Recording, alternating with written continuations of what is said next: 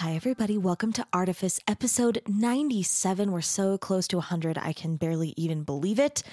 Um, wow, I'm like just a little bit on cloud nine today because I have been working a ton on my new album this past week. Um, I did a photo shoot with four different, um, you know, like looks or whatever, um, you know, which represent different parts of this concept album that I've been working on. And it went so beautifully. And um, I cannot wait to kind of start assembling all these things and building, um, you know, a whole beautiful art artful nest for this music.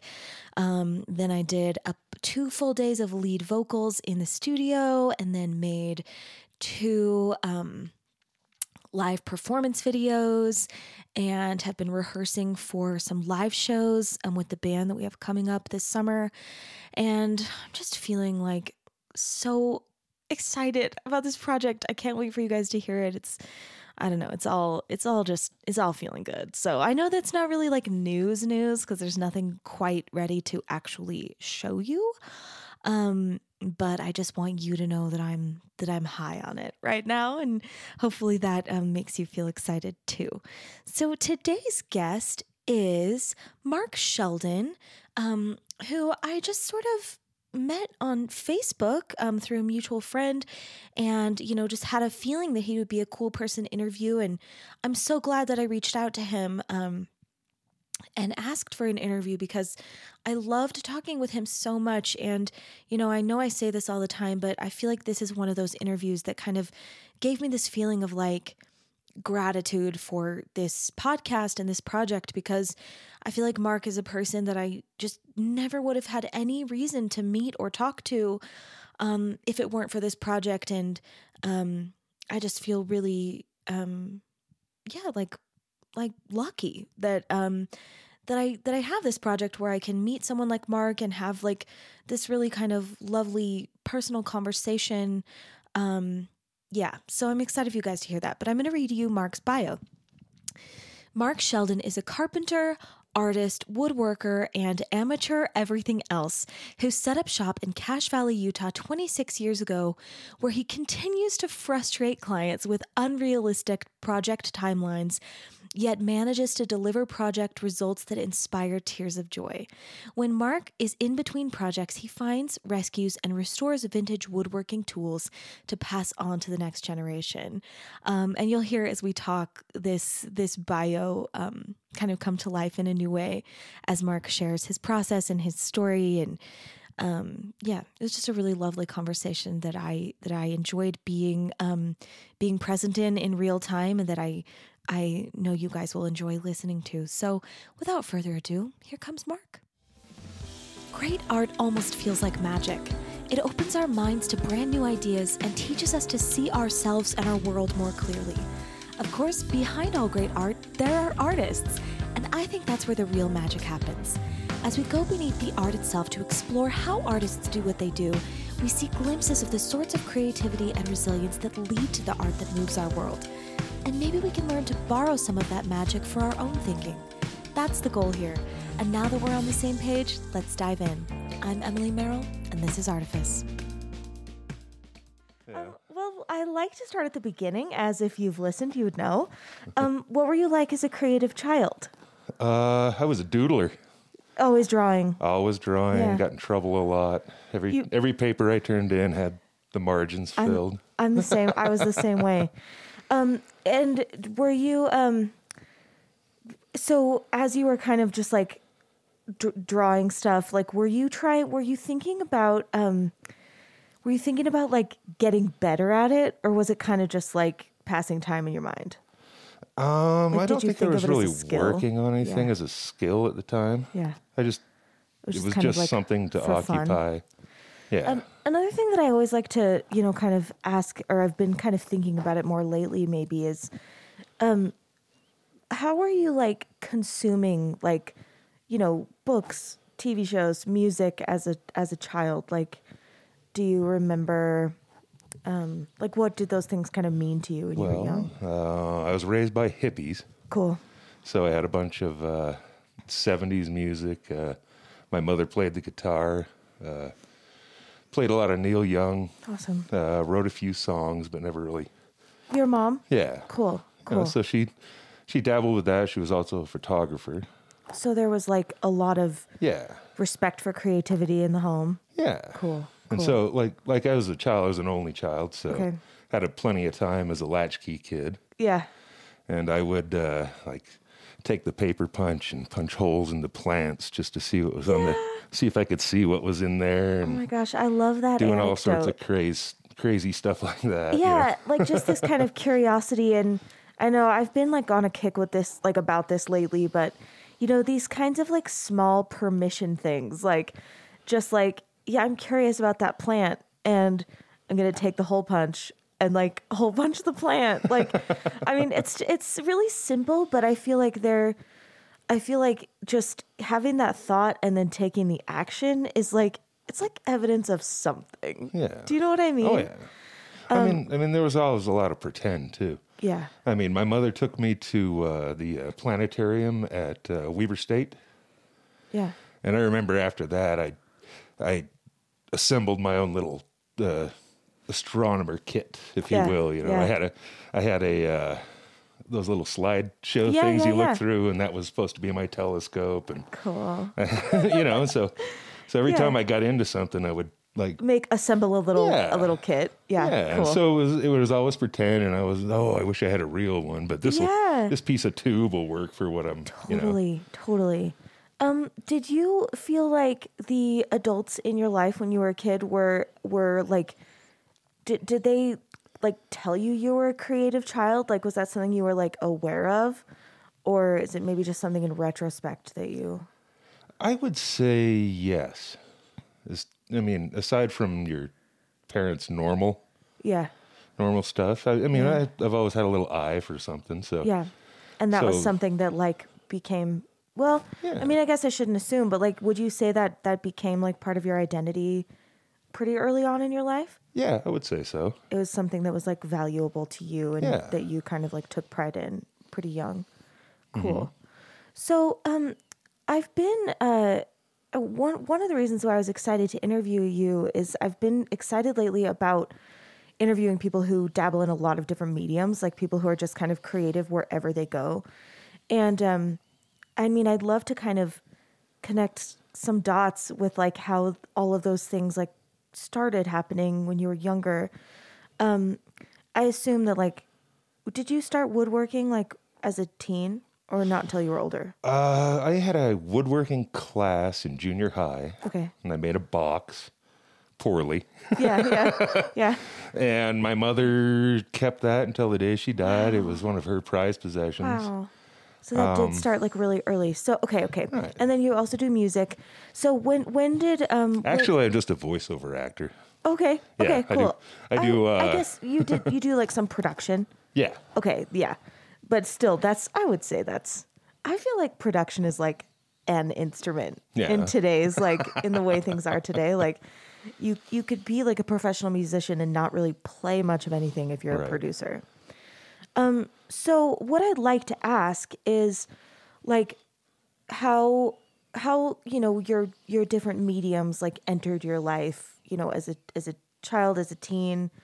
Um like when did you start kind of like doing the different things that you have spent time doing? Well, so when I when I got into woodworking, I was I was working full time in commercial construction, and uh, I was working on a building up at Utah State University, and I was under kind of underneath the building on the side of the foundation. Had a wall kind of collapse on me, wall of dirt. wow Yeah. whoa so that's terrifying well, I went to the doctor, and they're like, "You're fine, but you've got some." Some arthritis building up because you know because uh-huh. I'd been in construction for about ten years at the time. yeah and the doctor suggested that I find something else to do. oh wow And he also said that I needed to get a hobby. And I figured, well, I have all the tools already. that's interesting the doctor would suggest that you need a hobby Yeah. Well, I mean, I was, it's a physical job. right right right It's it's not a job where somebody, you know, it's like you and your framing buddies don't go to the gym after work, you know, just to get a little exercise. so it was like a mental health thing like Yeah. you need like something else as yeah, well and to keep your physical Yeah. activity going. how old were you Oh, it's probably about 35. Okay, okay. Yeah. Okay, so you took this woodworking class in junior high and then there wasn't really much of anything until Well, I mean, I dabbled. Okay. I mean, when I was when I was in construction, the the first really uh, art project that I built and sold were uh, tiny little Christmas trees, Okay. and I just scroll sawed the edges and I painted them and I put a little little uh, those fairy star Yeah, chains like around them. twinkly fairy Yeah. lights, yeah. Yeah, and I built little sets of three because you know number three. That's right. You and the slightly different heights. Yeah. Yeah, and, um, and using the golden, good, uh, like, golden, golden ratio. ratios, that Yeah. kind of stuff. Yeah, Cool, cool. That's great. And you started doing that when you were like around 35. yeah, Cool. So like right away you were like, I'm gonna make things and it was a hobby, but it was like a, a hustle too. Yeah. kind it of was, right right it away. was. Yeah, and, and an artful hustle, it sounds like. Well, there's there's one thing I so everything that I've done that's not art artistic or or artful in my life, I've never actually chosen myself. Hmm. Yeah. You know, like when I, I sold software for years, yeah. and that job came because somebody else was like, you know, you'd be good at this. Yeah. You should come and check it out. Yeah. Or, or when I got into construction, they're like, Yeah. you should come with us. You know. Right. And and all and all of the things that you've actively pursued have been creative. Yeah. Cool. Cool. So I'm I'm really interested in um, like human development. So I I like to try to like I said kind of connect some dots between like the person you are now and like you know what was going on in like your formative years. So t- tell me this like maybe so so you were identifying as as creative, you know, in your childhood, which I would Yeah. say is like, you know, under the age of 12 or something like that um did you did you start any other mediums like writing like I so I remember during those years. building. Like I said, I like to pretend. And one time I was uh, into trucks, big trucks. Cool I can't remember why the fascination came on, i mean but I remember. it's just a thing that the children have especially Yeah. boys i think like But I, I remember building, getting boxes, going around the neighborhood collecting Yeah. cardboard boxes, and then building the truck out of the, Yeah. building my own truck out of a cardboard box and things like that. i love the idea that like creative projects like come out of just play like i i want to do this thing so i'm gonna make this thing and i i think like it's easy to look at you know a child doing like a, a project like this like kind of producing a project of like i'm gonna make some trucks Right. um, it's easy to look at a child doing that and think that that's different than what we're doing as like adult creatives, and it's not really. like it's it's more What's a- similar than not. it's interesting. So I, so I built a set years and years ago. I built a set of Adirondack chairs. Yeah, and everybody loved them. I got all sorts of accolades for it. I sold them immediately. However, I I turned into a Adirondack chair factory yeah. for about yeah. eight months. Yeah, I didn't do anything else but build those. yeah.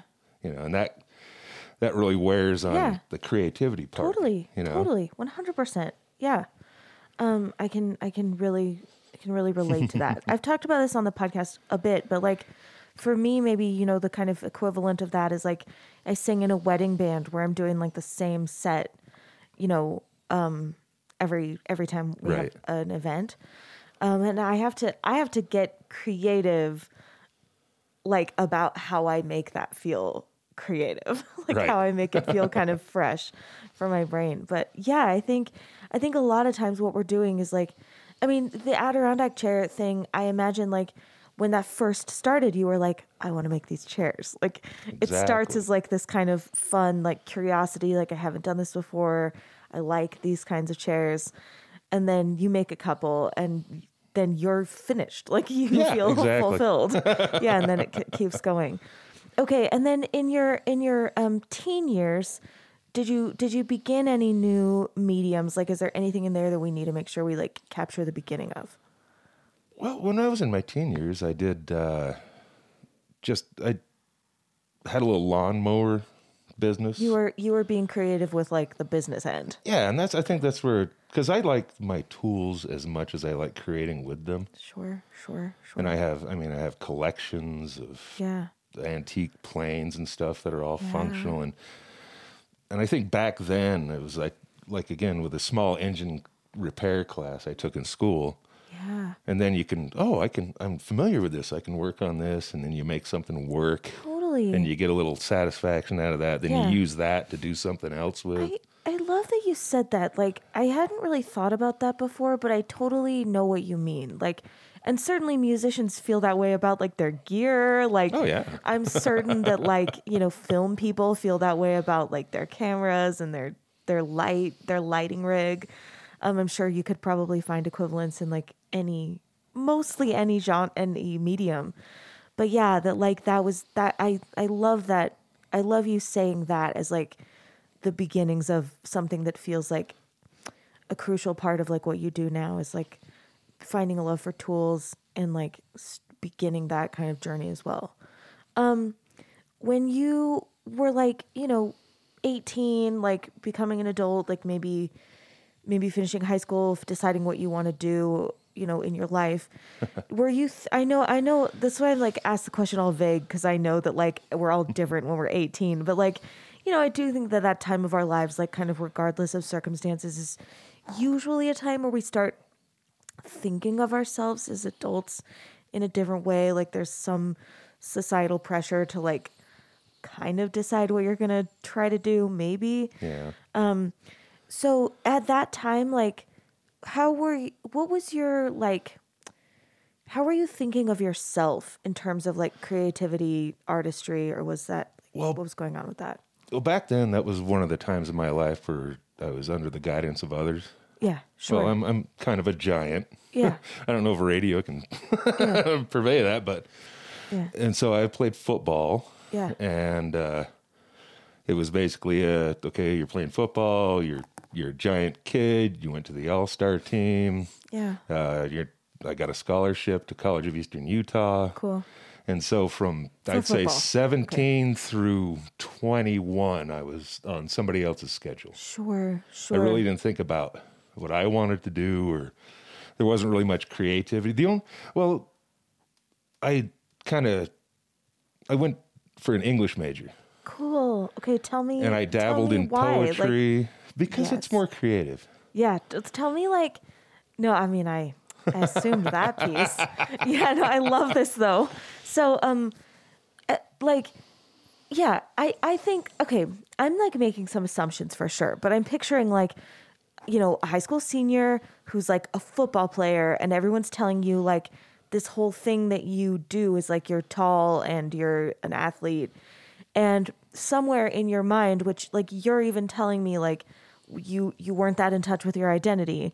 You're like no i'm going to major in english which is maybe not like doesn't exactly match with like this identity that other people are like putting right. on you. Right. so so like did you have a love of english before then? Or like in that moment were you like trying to cling on to like something more creative? Or like what what did it feel like?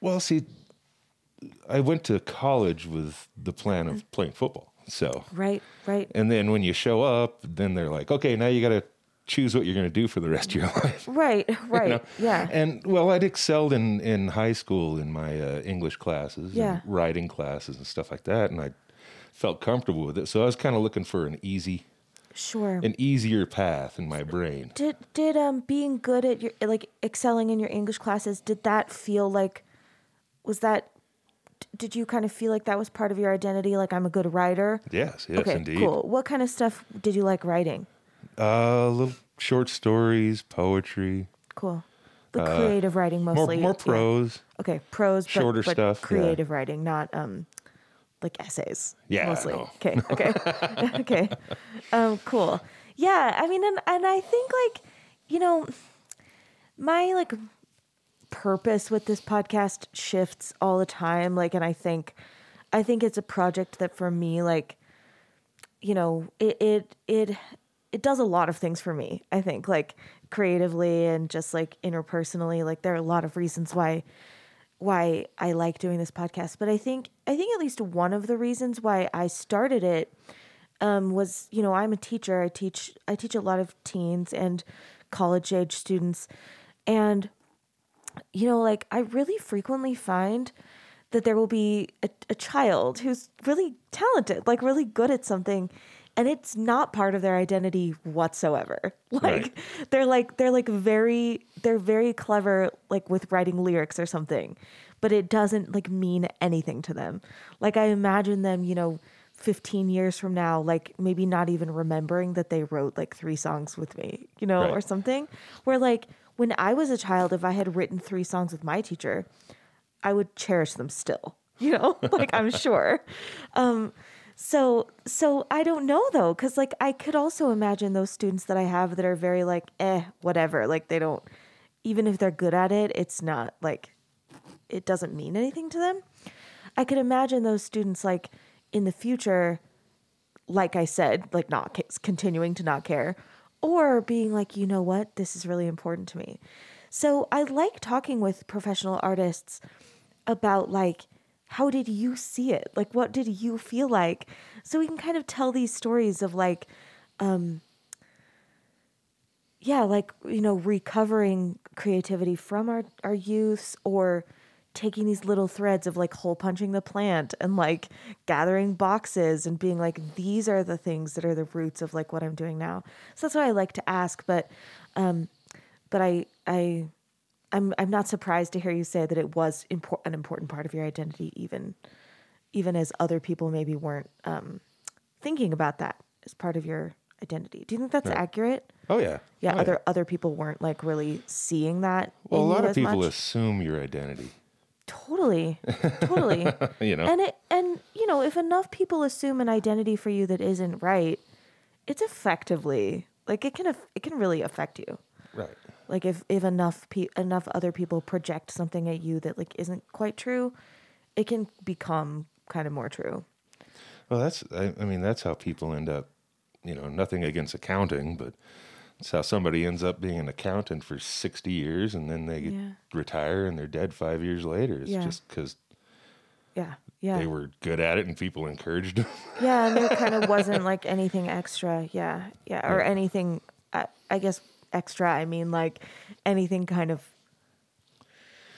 like individuating going Right. on in kind of their minds so okay so you went for a football scholarship you were studying english what how, what happened during like those college years? Like how did your kind of Well, I I think personally that the point of college to, is to uh, develop a critical thinking skill set. cool.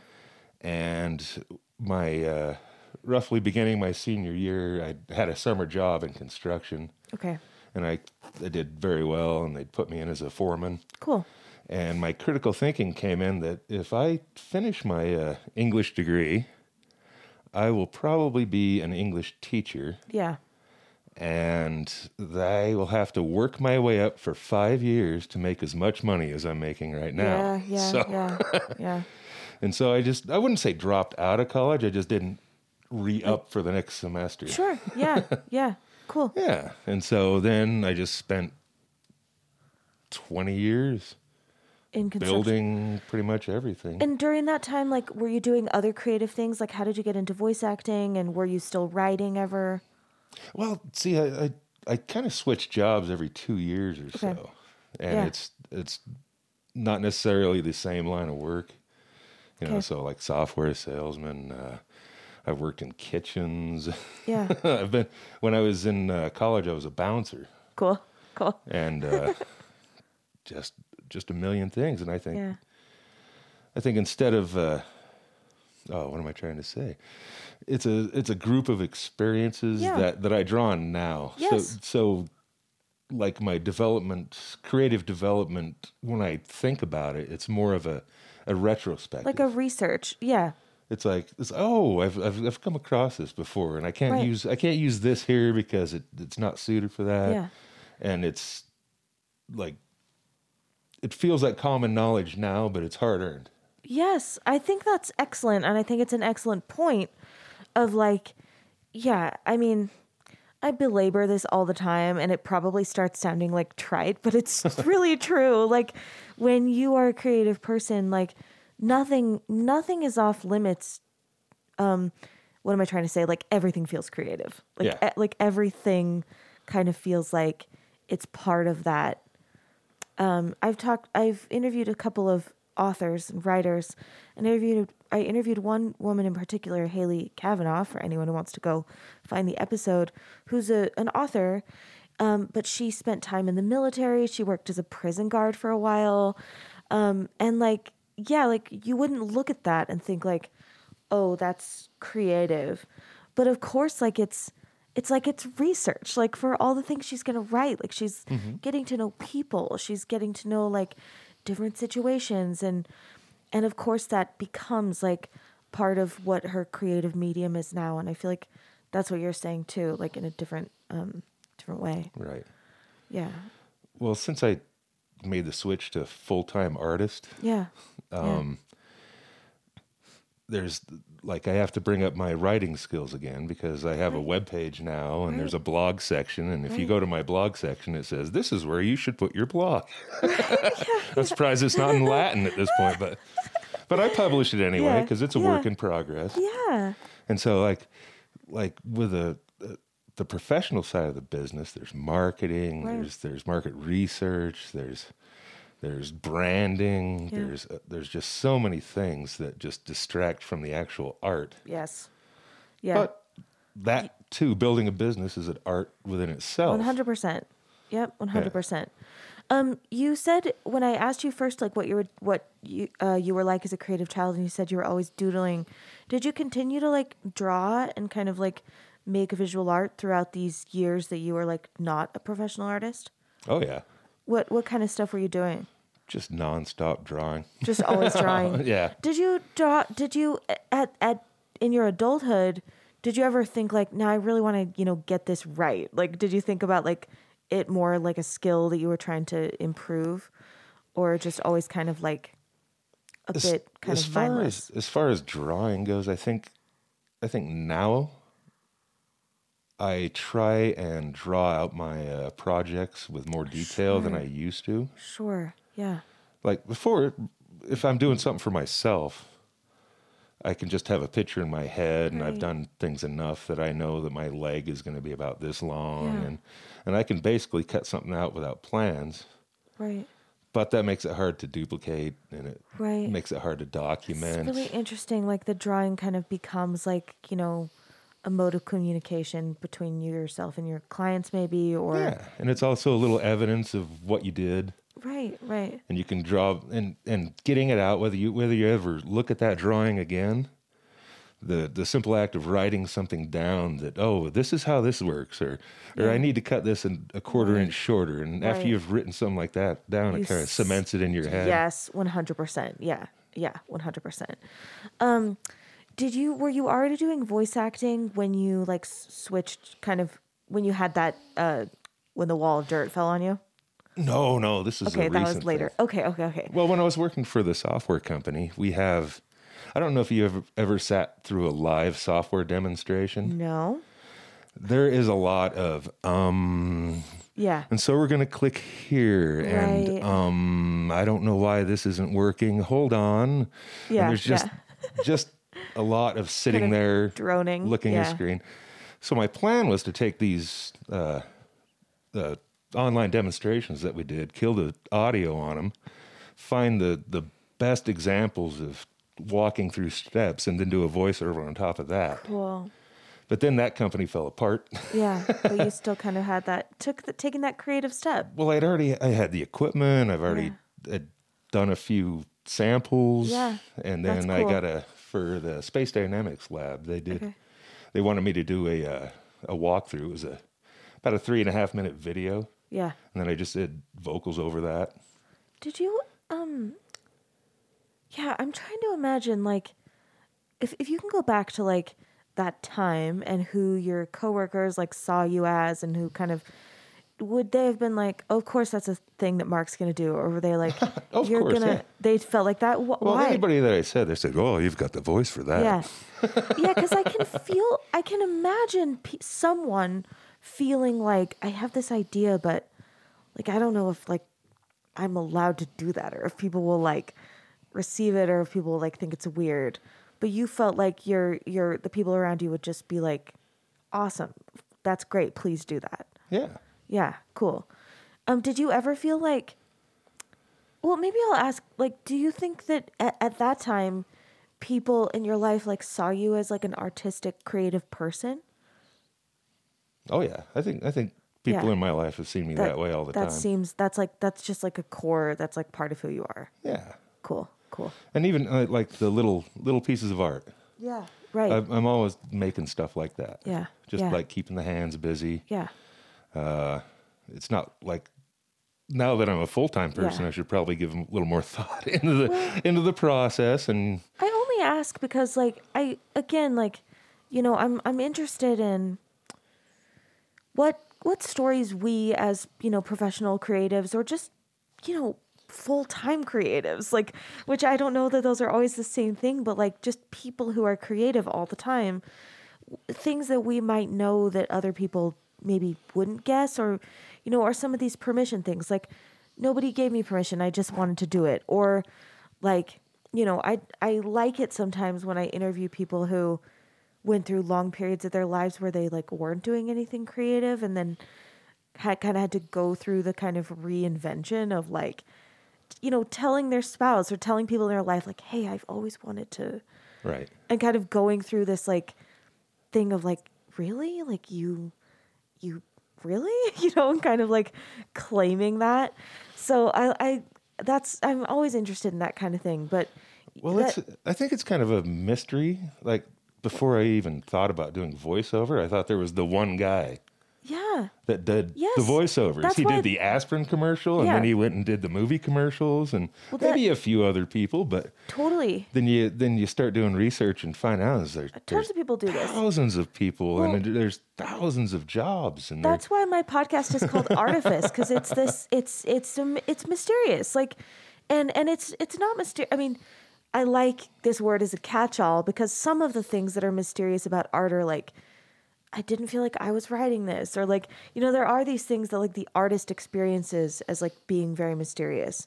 Um like how did how did i think to make this? Or like you know there are these kind of big big you know big magic kinds of things that happen in art. There is you know mys- mystery in kind of how a consumer receives art and how it changes people.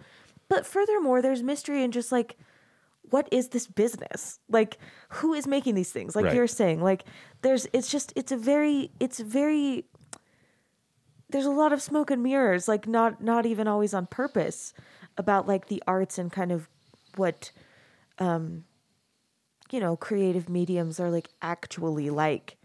It's it's mysterious in in its like you know mu- mundanity and like the way it's tedious and the way that like oh you fail Tedious. so much and like you know things go wrong like all of those things are are mysterious in in the sense that like people don't know about them well, I I built recently a a, a wine cellar, cool and the diamond wine storage area Yeah. had over 350 blocks Wow. that I had to glue individually. yeah And about halfway through that, I was pretty much done with that project. You know, yeah yes totally in my head, you know, it's kept going and it's finished and it's installed, but Yeah. There's a woman that I'm friends with on Facebook who I'd, I'd really like to interview. I haven't reached out to her yet, but she's been posting all of these. She's been hired to to gild, like gild with metal um, roofs in like muse- a museum, maybe a mosque. Like I feel like she's done Okay. several.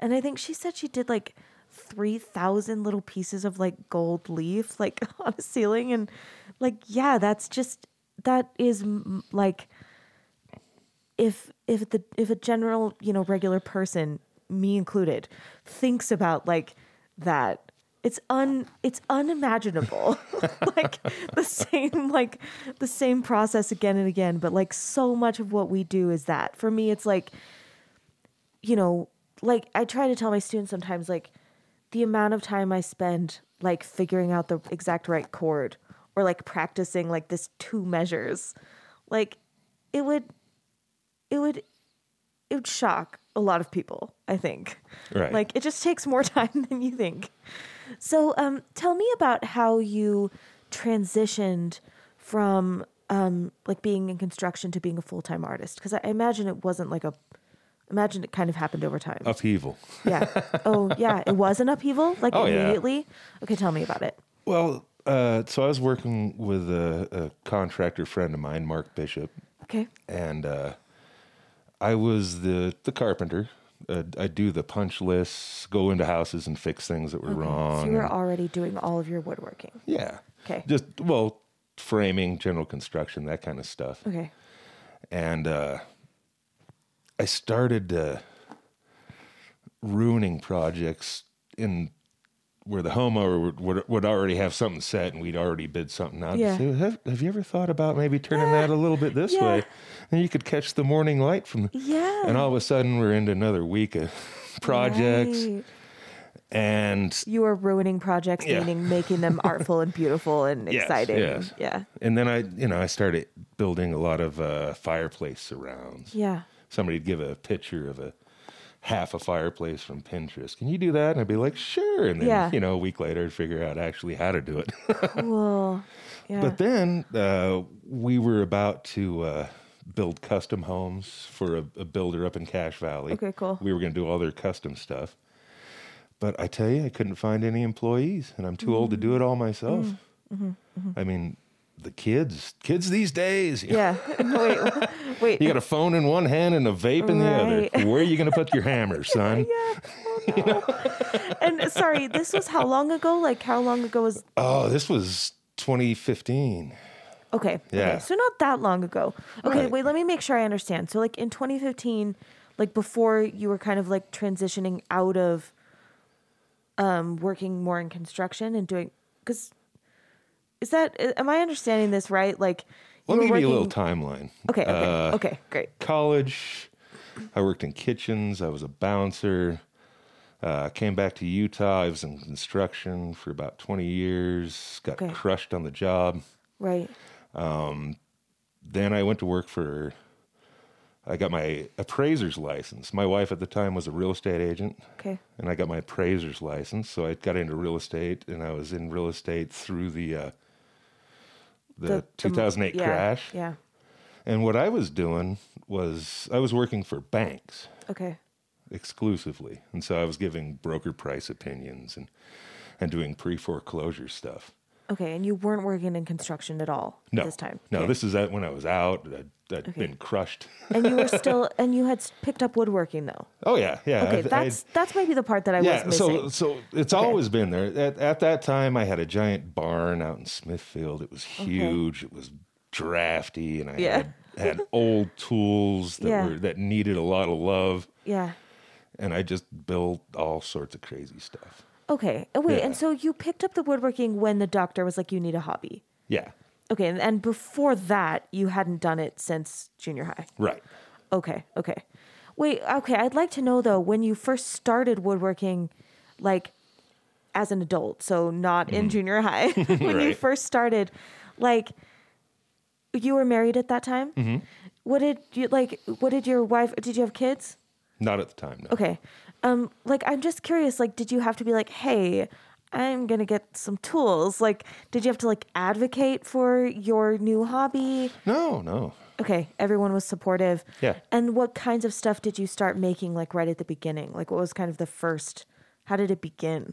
I built a camping chair that collapses. You take it apart, Cool. folds flat, and you put it back together and you sit in it.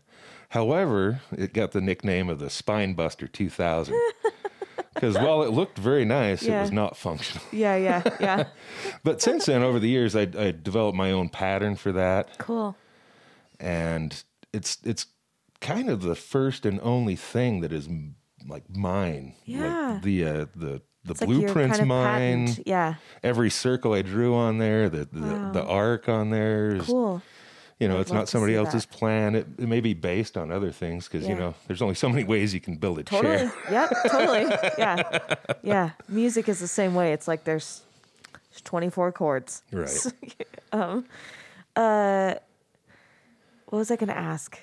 Oh, um, so were you making that like for yourself? Like it was kind of like, hey, I want a chair like this, so I'm going to make it. Or were you thinking like this is something peop- other people might want? Like- um, I, like- I always I always had that in the back of my mind Okay. about because because I always my shop's empty of projects and I build at least a project a week something. Okay. So it's gone somewhere. So right from the beginning of this like quote unquote hobby, like right from the beginning of this, you're kind of thinking like, eh, this might be bigger. yeah. Yeah.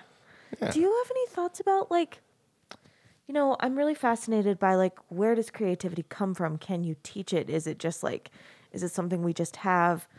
Like what do you think about this I don't know, like thing about your personality that's like yeah, this this is a hobby, but it's going to be more. Like these kind of like impulses.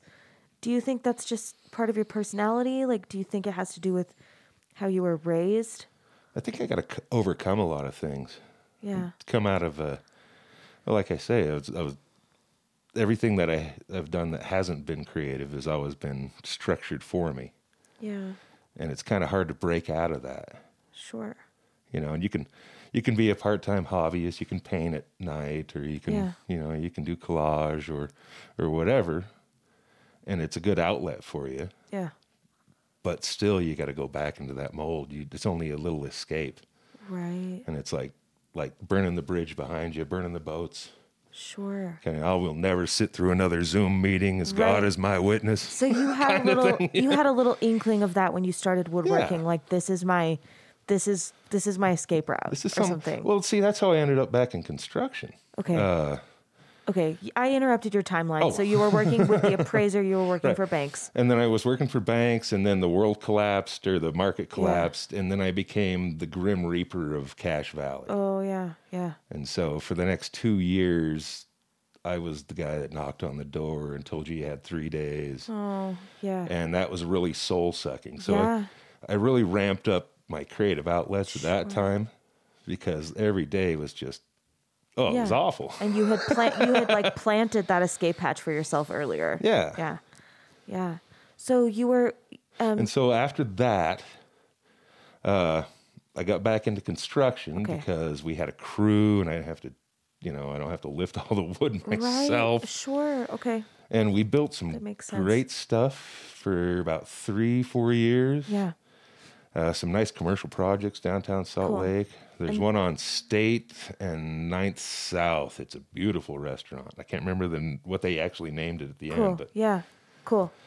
but things like that. That's you can drive around, you see what you've done. Yeah, that's amazing. Yeah, That's really cool. That's that was always the uh, lure yeah. of it, and, and Yeah, getting it's- I drawn mean, back in. It's sculpture. It's like it's but it's like it's living. It's like in I I maybe this is maybe this is I don't know, maybe this is wrong, but I feel like it's I feel like woodworking is like similar maybe to like fashion design in that you make things that like people live in, like live with. Right, right. Like they are fully incorporated into people's lives. It's it's buildings. Um it's not something that like just hangs on the wall, not that there's, you know, not that that's not super important or music that plays, but like, you know, if people are walking around in clothing you made or spending their lives like sitting in a chair you made, um, I don't know. I feel like that's just it's, it's kind going of special. going over to somebody's house you haven't seen forever and seeing your stuff in their house. Go, oh yeah. Yeah, that's my table. yeah, or whatever. Right, yeah, yeah.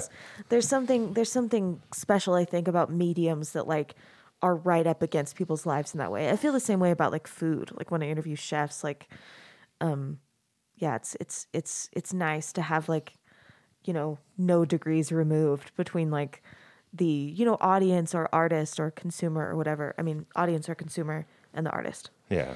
So, um, so you got back into construction, but then you started getting these like custom things, and you couldn't find a crew for that.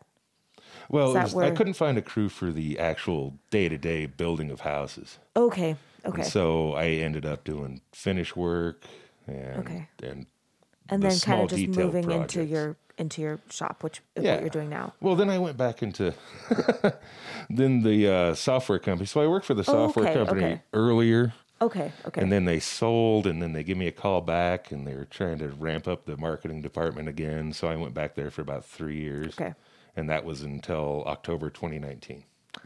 okay, okay, okay. And okay, so when did you start doing voice acting?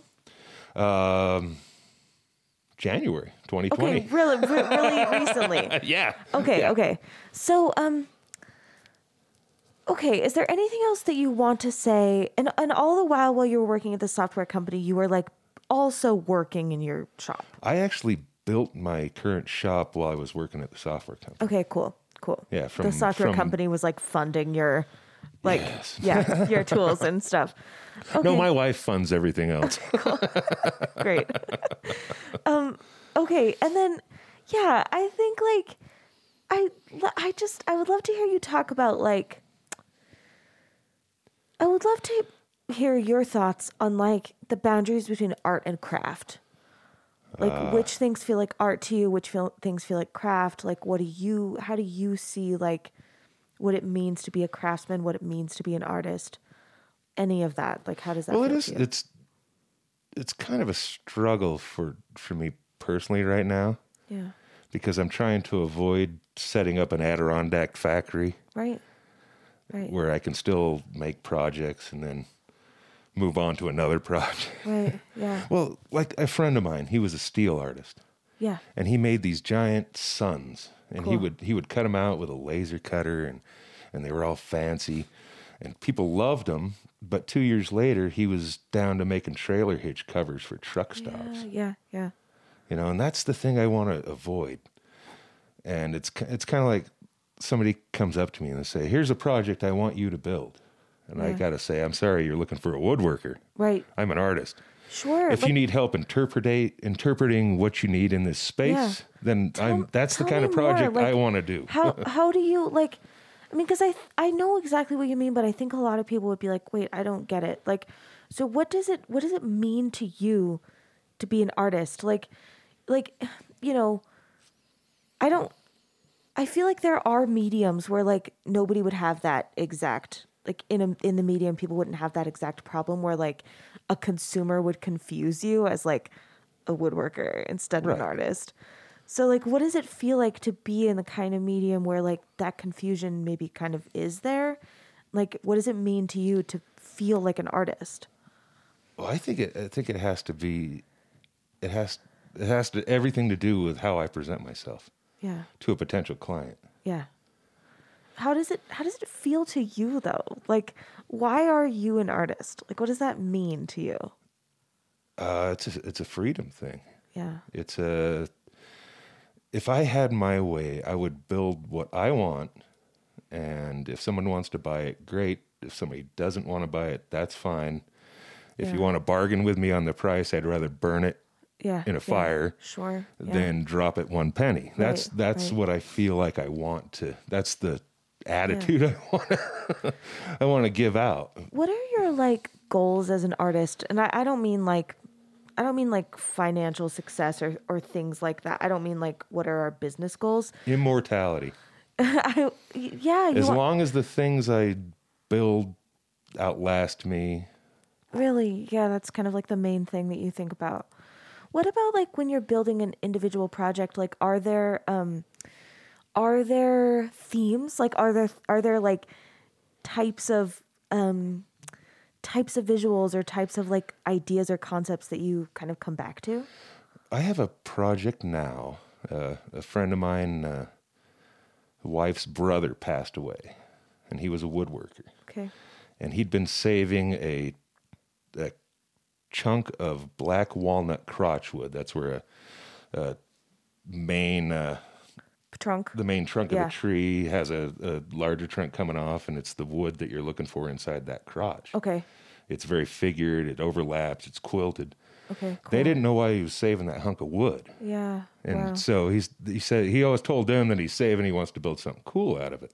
yeah And so I had to, and what they wanted as an end result is a small urn for his ashes out of it and a, a memory box. wow yeah And so I said, yeah, I could do that. So there was no other guidelines. That's why I took the project on. yeah And I started looking into his life. I looked him on Facebook and Wow. listened to the stories that they told about him.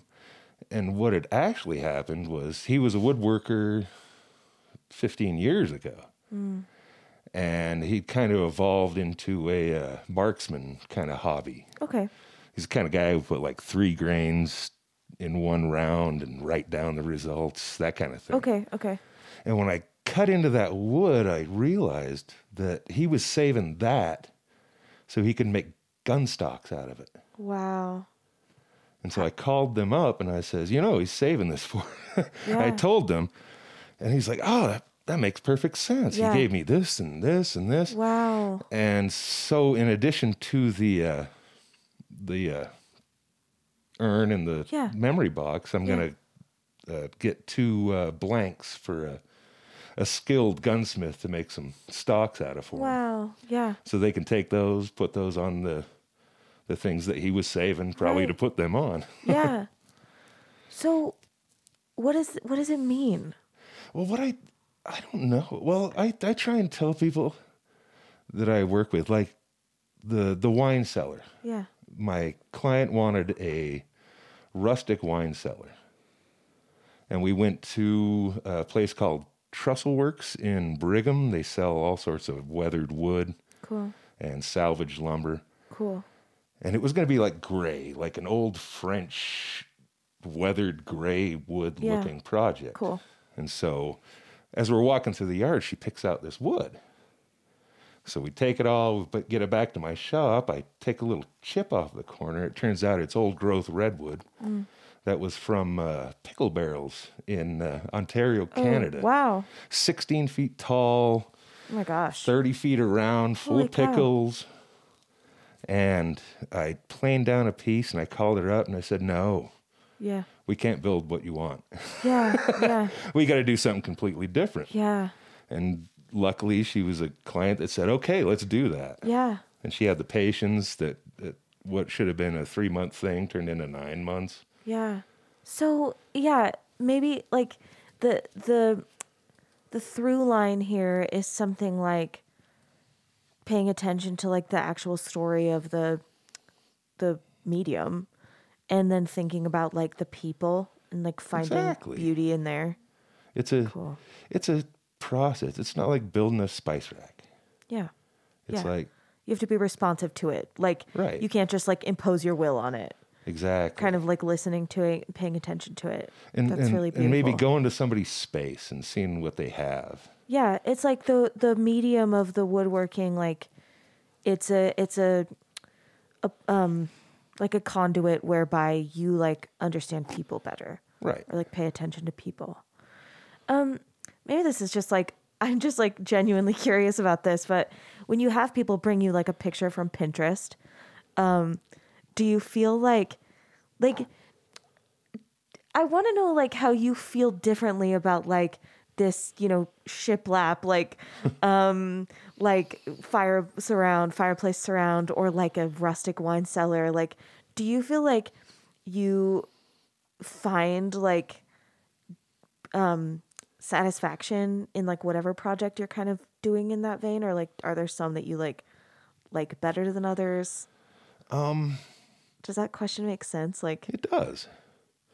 I I like I don't mind doing repetitive things. I I like doing the project. yeah, It really doesn't matter. Like I think I don't I- I don't like I don't like a rustic style versus Okay, a yeah. versus a shaker style versus a craftsman style. Yeah, I I don't, I think- don't have a Okay.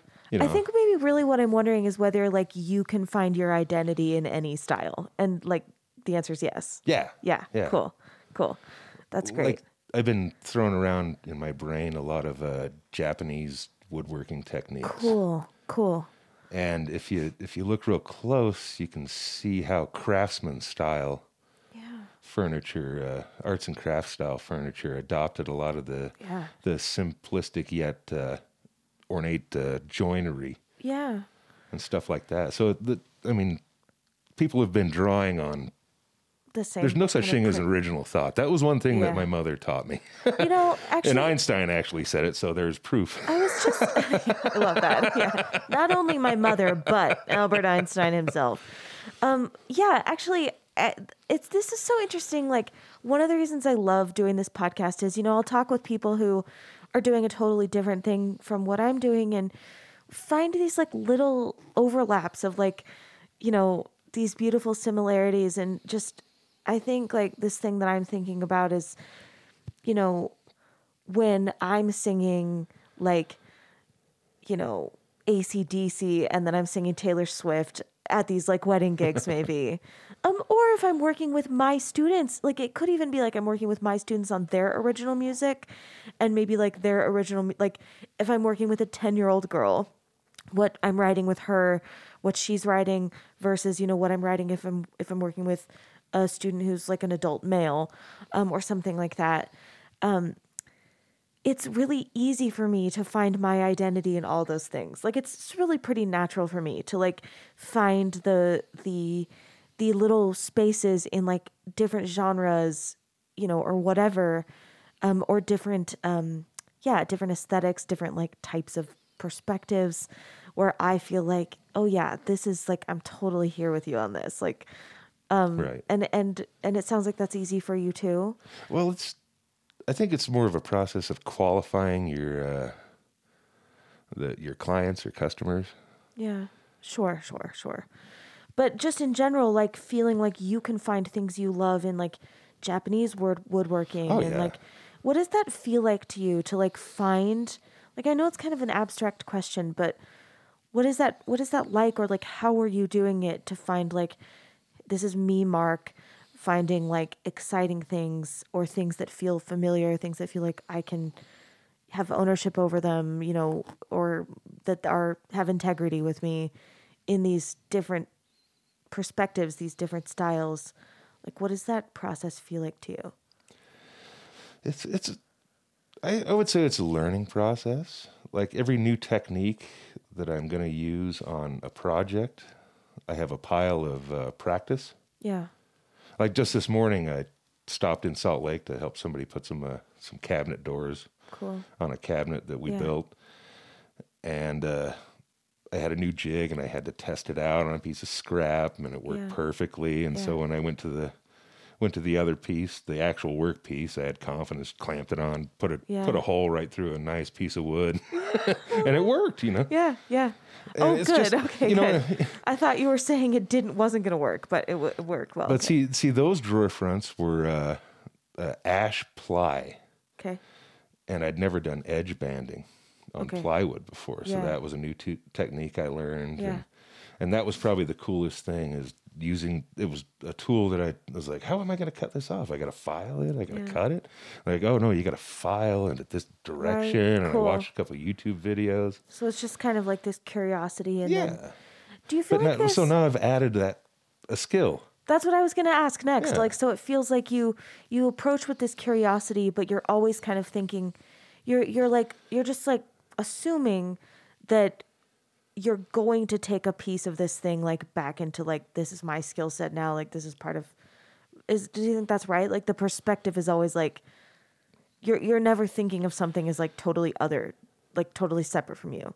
Like everything's gonna like Right. everything's gonna roll back into like this is my skill set. This is, yeah.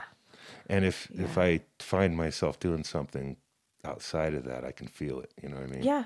No, I think I'm the same way. Like All of a that's what I sudden, I'm with, like, working. I'm working now. I'm not doing anything but work. yes, I think I feel the same way. Like when I'm working on other music genres or like things that aren't original, I think I feel that same way. Like I'm spending time working on this thing that is not original because I'm doing it for someone else, but like I'm gonna see what this can teach me. Like I'm gonna I'm gonna take something back, like into Right. kind of my own creative like pool from like this other thing. Like nothing nothing feels disconnected from that core. Right. Yeah. That's cool. Um Okay, and then yeah, talk to me about like the other creative stuff that you've doing. Have have you been getting you you mentioned you do some more writing in like your website, like talk to me about the other creative stuff you do. It's just uh, everything. It, you can be creative with everything you have to do. I mean, I have to put together some 100%, marketing stuff. I got to, like I say, I got to uh, structure a blog and find out, figure out exactly And you haven't started how I yet. want to approach okay, it That's now. some that's like a project that's in the future. yeah. and how did you get into voice acting? I mean, you told me the story about the you had some samples, but like how did you like take action on like okay, I'm going to turn this into another thing that I can do. Actually, I just agreed to it. Okay. And after I was midway through it, I thought, wow, I could, I could really do something with this. Yeah, yeah, cool, cool. Um, is there anything else that you want to say about like, you know, I mean, what what else do you want to? Okay, wait. Actually, hold on. no, I have a specific question. I thought about this before, and then I forgot when we went on that. When we were talking about this other thing. um, I'd love for you to talk about like. I think maybe woodworking is something that a lot of like most people don't know that much about. Like, it, but it's interesting because it's all around our lives. Um, can you tell us like, can you tell me what what you want people to know about like about your medium? Like what's like just whatever is coming to mind like what's what's special about it? Well, I mean, it's it's an art where you have to follow some rules. yeah. Stairs can be beautiful and ornate, but they have to be within you have to be able to walk seven and yeah. a quarter. You know, there has to be a specific uh, way the stairs are built so that everybody that walks up them, it's natural, yeah right? yeah, You can't you yeah. can't make abstract stairs, and Right. you can't you can't you can't make a riff on a on a chair. You know, I'm only going to make a I'm going to make a Or chair it's with one leg. spine crusher You know, again back to the spine crusher it looks beautiful but it will give you lower back pain Exactly.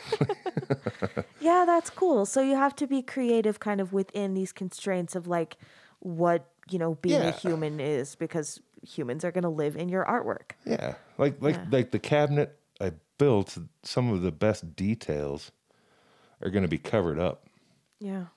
Like right right where the the Yeah. main structure of the back cabinet comes together. Yeah. I was very impressed with myself. Yeah. Like there wasn't there wasn't Yeah. Mm. a gap back there. It looked like an actual professional built it. Yeah, and that's something that like you have to kind of deal with is like your some of your favorite things like don't get seen. yeah, Yeah. In order to make them kind of livable and um yeah. exactly. You but you know kind of that secret of like on the back of that cabinet's really cool. Do you feel like that's like a common thread of like what it what it means to be a woodworker? Like I think that's more of a what it means to be an artist. yeah, totally. Like just just an attention for a detail that only you know about. yes. That's like that's a nugget. That's like a Yeah, thing. Easter egg, if you will. Yeah. Yeah.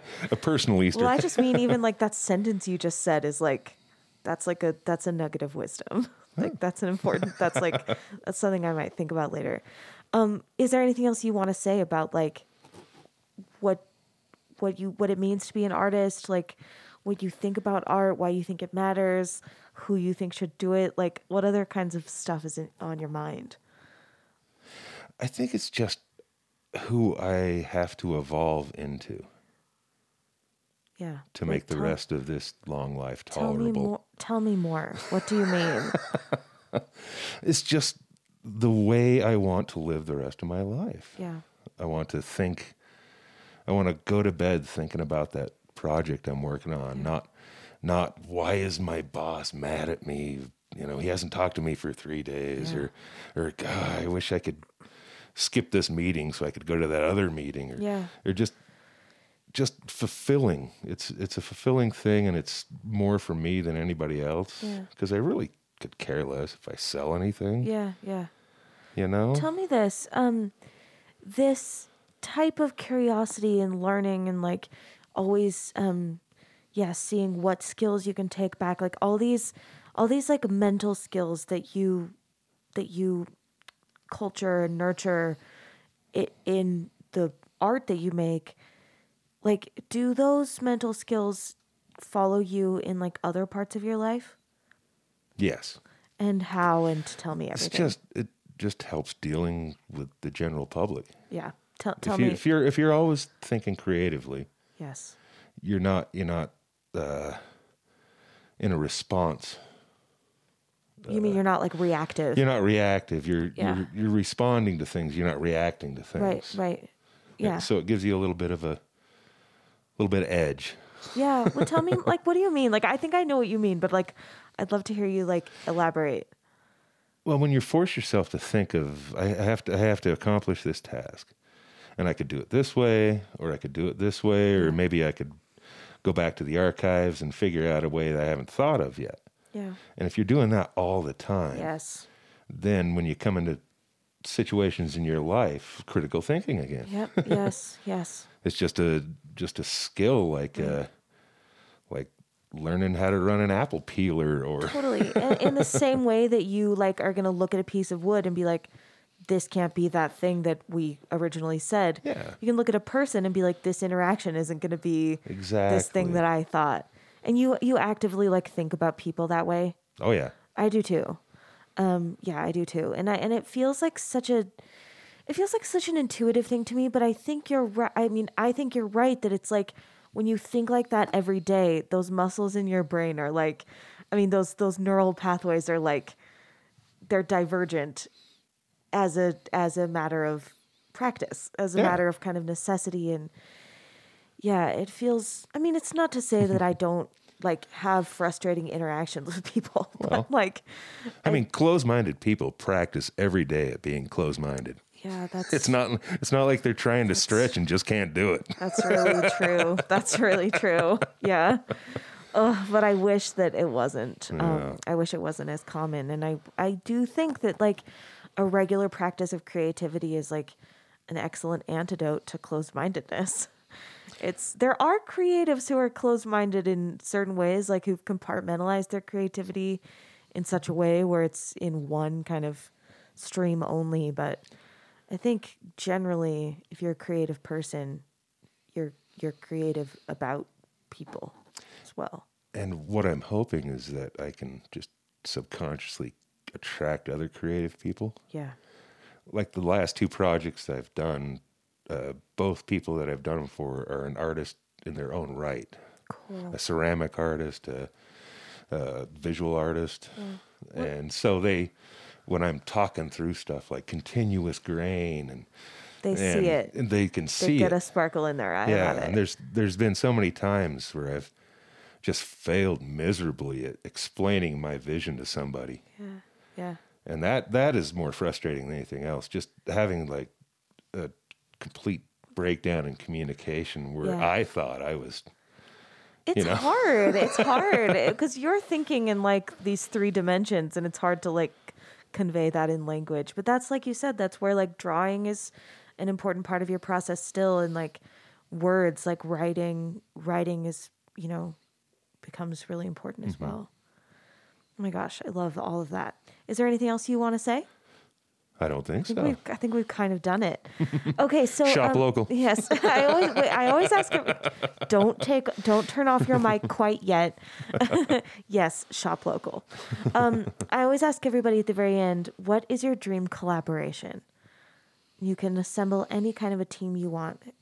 Who would you love to work with or work for? I mean, I think making something for a certain person. so is a many collaboration, people. too. There's so many people that do so many things that I'd like to work with. I have a friend that uh, does concrete countertops, Cool. and another friend that does the steel art. Yeah. There's just so many things. Uh, my uncle is a welder by trade, and he's working on some legs for a, a table that he, a giant slab of a table. Cool. You know, so I guess just You attracting. want to do like mixed medium, mi- mixed media I projects. just I just like to work with people, yeah. What do you like about working with people? just creative people. Yeah, the, yeah. The things, a project that you thought was going to go one direction can go a whole totally different direction and Yeah. be so much better. That's that- just with a simple uh, suggestion from somebody who's Right. who just stopped by the shop to say, "Oh, you maybe turn it around," or "Is that upside Yeah. down?" You know. Cool. That's that mystery too. That's that kind of thing that's like, oh my gosh, like this just it almost like has like a like a a separate kind of life or like identity or something. Like the art can kind of just turn into something different right in front of your eyes. Well, that's cool. That's a thing with uh, writing and woodworking. It's once you've done something, like you've written something, Yeah. it may mean something to you, or once you've built something, it may mean something to you. But once you sell it or give it away or or expose it to the rest of the world, it doesn't matter Right. what you thought it was. Right. It well, maybe it does to you I mean, still, but right, but but you can't you can't discount affect- somebody else's interpretation of what you've Right. done. Yeah, I, t- I talk about this a lot. There's all these there's these different relationships. There's like there's the relationship between like the art and the artist and that's kind of unknowable. Like is the artist affecting the art? Is the art affecting the artist? Like we like what is in that process? What is the order of it? Then there's like the relationship between the art and the audience, and that's what we're talking about now. Like, you know, it, the artist is not part of that equation necessarily. Um, and then I think there's also like the relationship between the artist and the audience, which you've also talked about of like, you know, your your clients like changing the way that you make the art. Like the the person that it's for is like is a, a, a critical piece of like, you know, it doesn't go in this straight line of like Mark, the work, the client. Right. Like it it's this beautiful like, you know, who know who could say what shape it is because it goes all it goes all different ways. Cool. I love that. Okay, and then finally tell everybody where to find you. amswoodworks.com. Great, easy peasy. Um, you have like a, an Instagram you want people to go to too, or just I do, but I don't remember that's that. fine. It's it's Once again, it's a the the marketing and the the business aspects are still in the beginning. It's hard. so- I, I'm ta- I've been taking a bunch of marketing classes in the last year or so, and I'm fine. Like I'm finally starting to feel like a little bit more like seamless between like that stuff and my actual art. But Right. amswoodworks.com. dot com. Mark, it was so lovely to meet you. Thanks for being Thank on you the for the podcast. opportunity. It was great. Thank you. Thanks for listening to Artifice. Our theme song is As You Are from my album Masks, with artwork and merch designs by Sarah Keel. If you'd like to recommend a professional artist for an interview on the podcast, you can reach me through my website, emilymerrellmusic.com. That's E M I L Y M E R R E L L music.com. And don't forget to rate, review, and subscribe. Thanks again. Have a great week.